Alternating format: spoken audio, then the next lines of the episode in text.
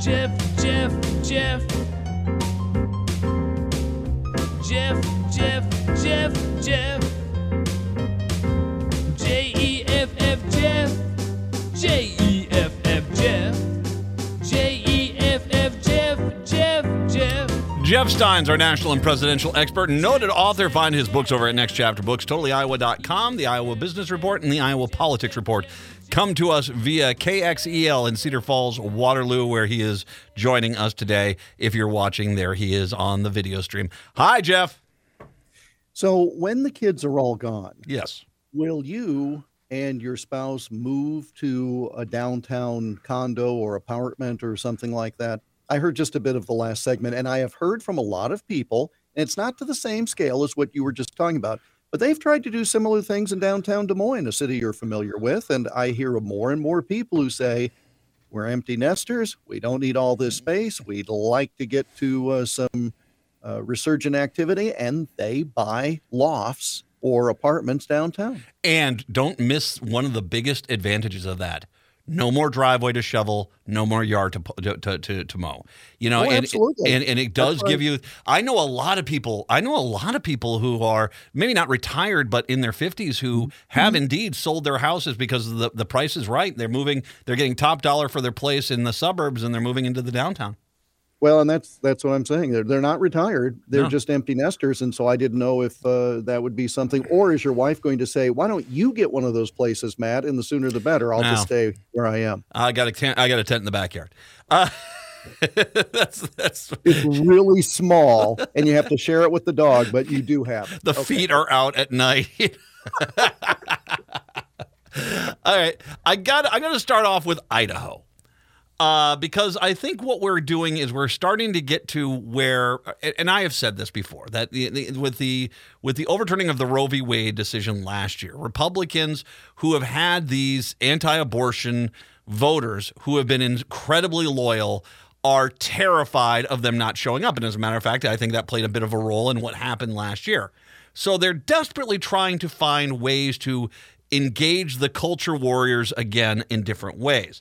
Idaho uh, has House Bill 242, which passed the House and Senate, and the, the state House, likely to move through the Senate, seeks to limit minors' ability to travel for abortion care without parental consent. consent. The legislation would create a whole new crime dubbed abortion trafficking, which is defined in the bill as an adult who, with the intent now, and by the way, they should add the adult here. They didn't have that in the initial description here. Adult who, with the intent to conceal abortion from the parents or guardian of a pregnant, unemancipated minor, either uh, procures an abortion or obtains an abortion inducing drug for said minor. So, now, part of this is okay you're describing if a, an adult that doesn't have control over a child takes a child into a different state that's a federal crime called kidnapping which they will be charged for so that's irrelevant Right. but it kind of we're getting into this thing where they're, they're, they're desperately trying to figure some way out of behind the the interstate commerce law which basically say washington allows 16 year olds to go get an abortion without parental consent that a 16 year old in Idaho who can't get an abortion goes over there, they want to find some way to prosecute them. But I'm crazy. That that'd be like trying to prosecute someone who goes to Colorado and smokes a bunch of dope and then comes back to Minnesota where it's not legal and saying, "Well, you smoked dope over there, so we're going to charge with a crime here." You can't really do that, can you? No, and and the one distinction that you just made, let's say that you've got the 19 year old goes to Colorado, smokes dope there. Well, that's fine. They can do it. It's legal there. Buying it there where it is legal and bringing it back to Minnesota where it is not legal, okay, that's a crime. But that's not at all what you're talking about. No. And to put a rule like this in place violates the freedom of association clause of the Constitution.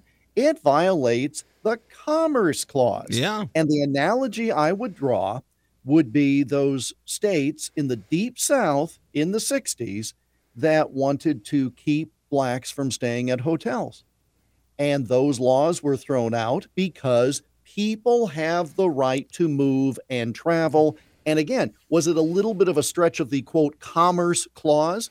Well, this was a financial transaction, a hotel room. Yeah. I mean, so so when you're talking about and, and it was very astute point, if an adult takes a child across state lines, arguably that's the federal offense of kidnapping.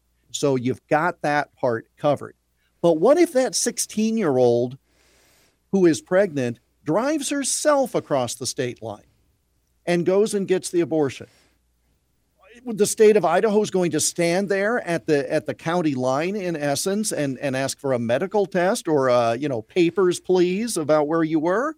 Uh, it's uh, it's the it's a desperate attempt to control behavior. Yes.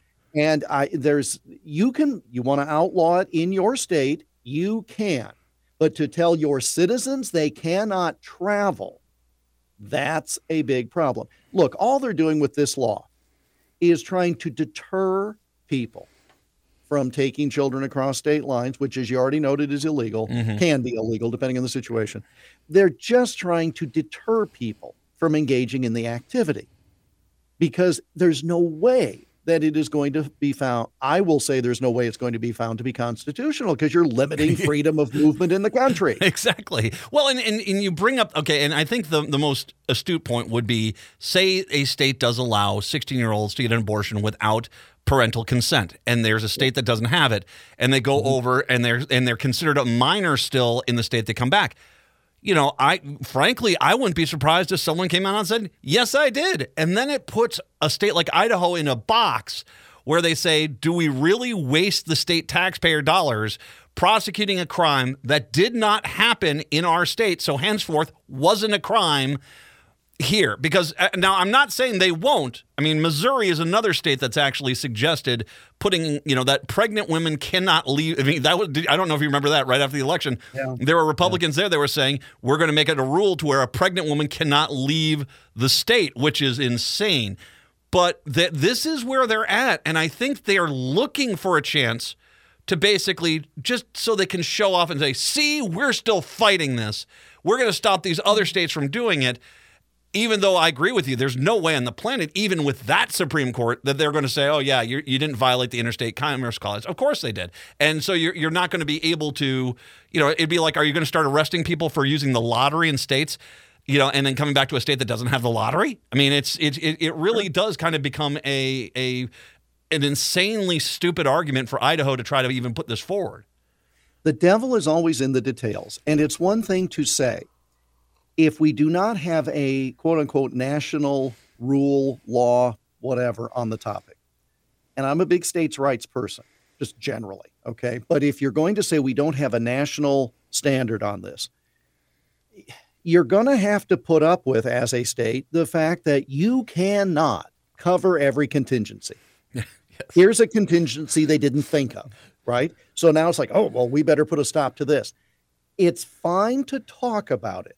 It, it's you know again uh, in in so many of these areas where the Constitution is involved, Matt, where we say, well, we we need to pass a law.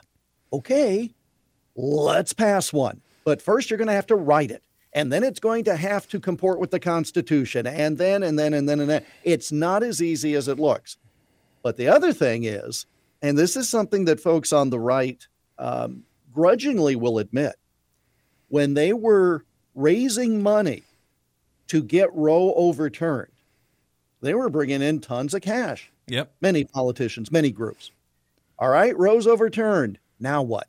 It's not the same to say you need to still give us buckets of money because uh, we, I don't know, we just got used to all your money.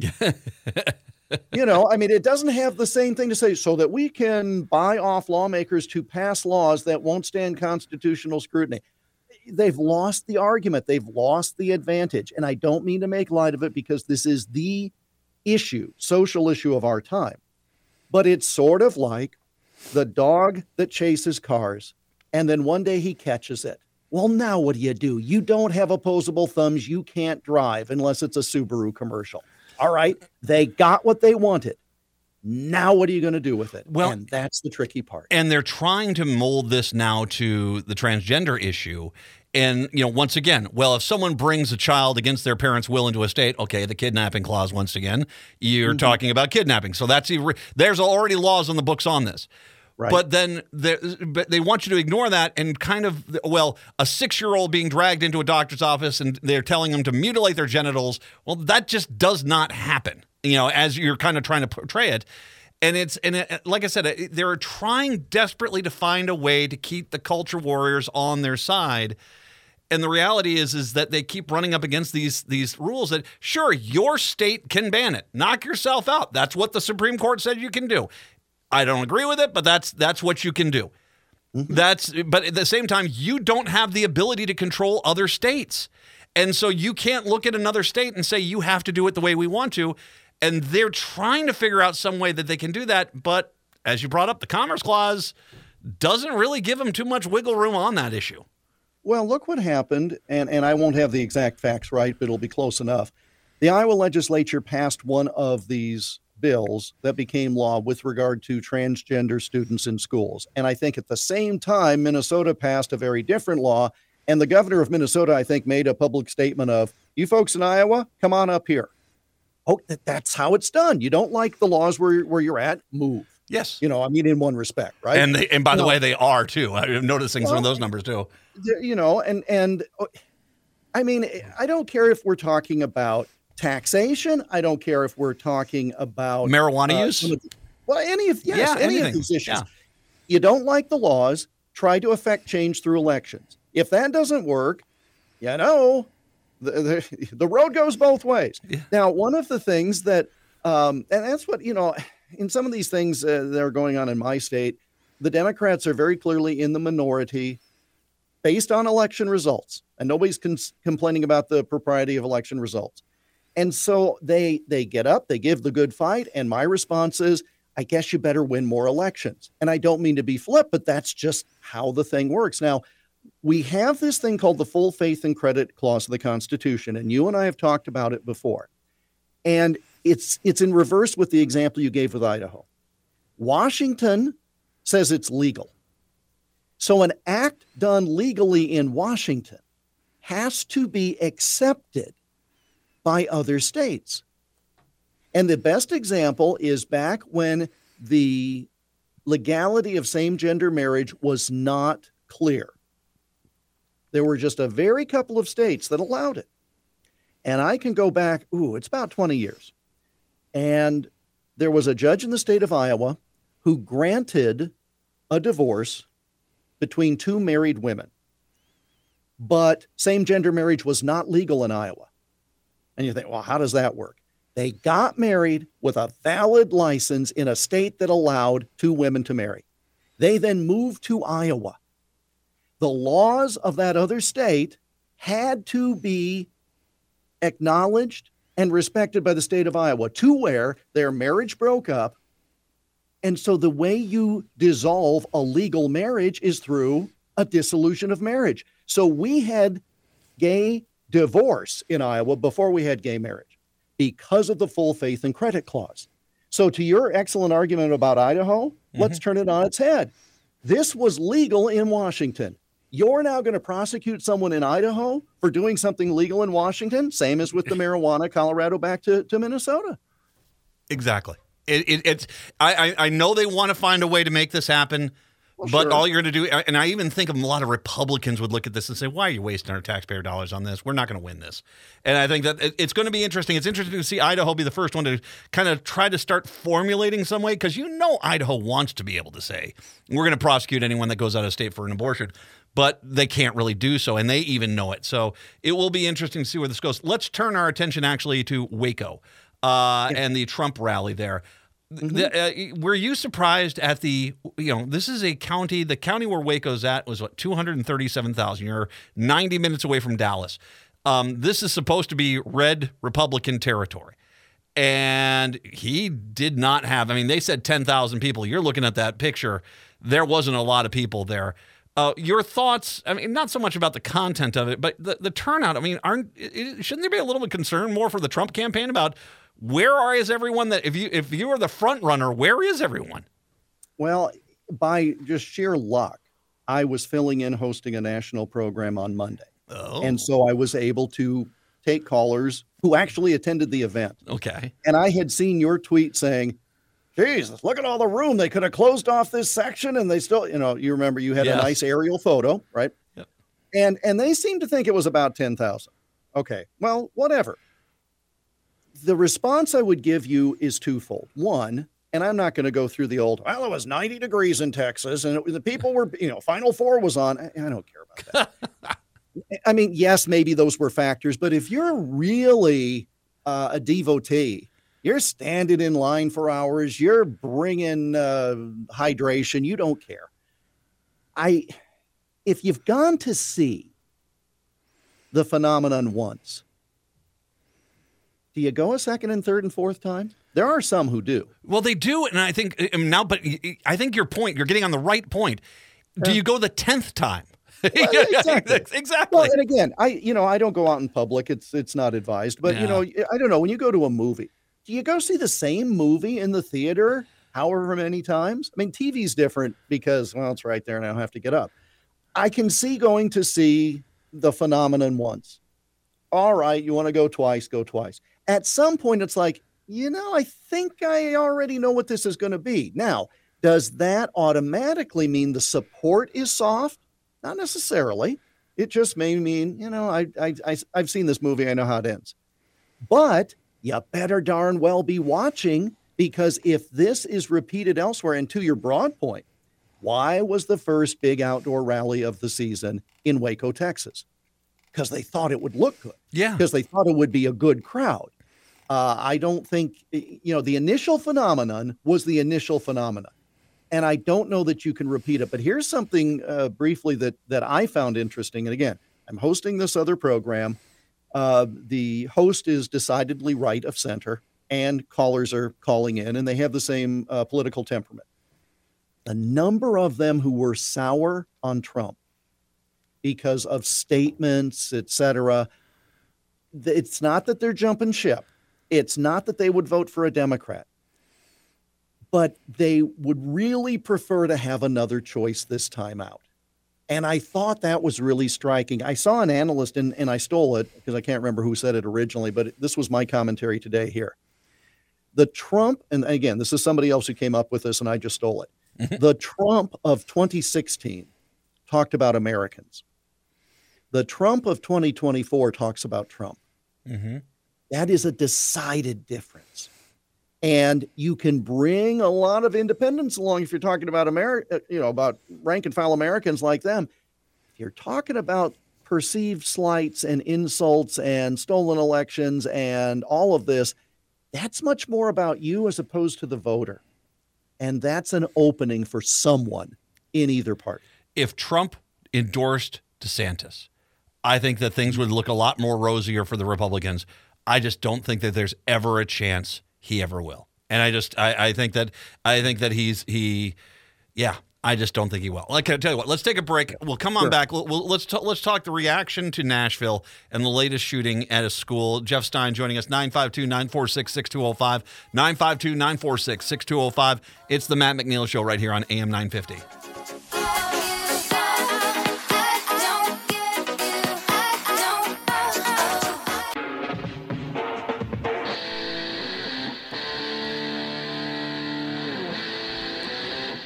AM 950, the progressive voice of Minnesota. It's the Matt McNeil Show. Jeff Stein joining us for his usual weekly visit. Jeff. What is on your shirt? Oh, this is Maybe- Durry. This is the band Durry out of Burnsville. And by the way, great story. They they he, he the guy uh, Adam Durry was in a band. Pandemic hit, so he and his sister started making music in his home just to keep up with it. They end up becoming TikTok stars.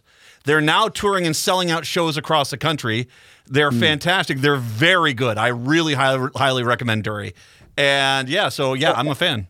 Well, the audience just needs to know because you're doing the uh, the stream on the Facebook or I don't know whatever you do it on. And to Uh, interwebs, maybe, yes. maybe you're projecting it onto a billboard on I-94. I have no idea what you're doing, but on the commercial break, Matt gets up. This is now his new thing and walks to the camera. So it's like all McNeil, and he's you know pointing to his body and showing T-shirts and things, and, and I have no idea what it means. So I had to ask. And if you want in on the fun, I guess you should follow this stream on the Facebook. J- just watch. It's always good times. It's a, it's always a disturbing image with the Matt McNeil show. Uh, scared to death. I'm fully scared to death. Uh, I I have been somewhat shocked at the Republican response. Not all Republicans, but definitely a lot of them who are after the latest school shooting in Nashville, six dead, seven with the shooter, and the mentality is, nope, we're not going to fix it. This is they could they could ban assault weapons tomorrow. That's already been legally determined to be okay. The Supreme Court, you know, said you can do this. They it's it's your kids, and, and for lack of a better way to say it, it's them basically saying your kids sa- sacrificing your kids is the price we have to pay for our interpretation of how the Second Amendment should go. And I don't think. Not only am, I'm, I'm, am I stunned by this, I don't think it's the political winner these guys think it is. You and I have talked over and over about what a complicated issue this is. You can take no one action, whether it is the banning of guns, whether it is mental health uh, treatment and care. You need all of these things. The problem is bigger than one component. There is a large cadre of people in the Republican Party who feel if they give an inch on weapons, guns, then somebody else is going to take a mile. They don't want to seem like they are weak on the issue. And until people sit down and stop worrying about whether it will lose them five votes to take a nuanced view that would save lives, well, then we're not going to get anywhere. I mean, we're not going to get anywhere until there's a level of people who say, let's come up with a broad solution. And no one piece will fix it, but let's try to attack it from a variety of standpoints.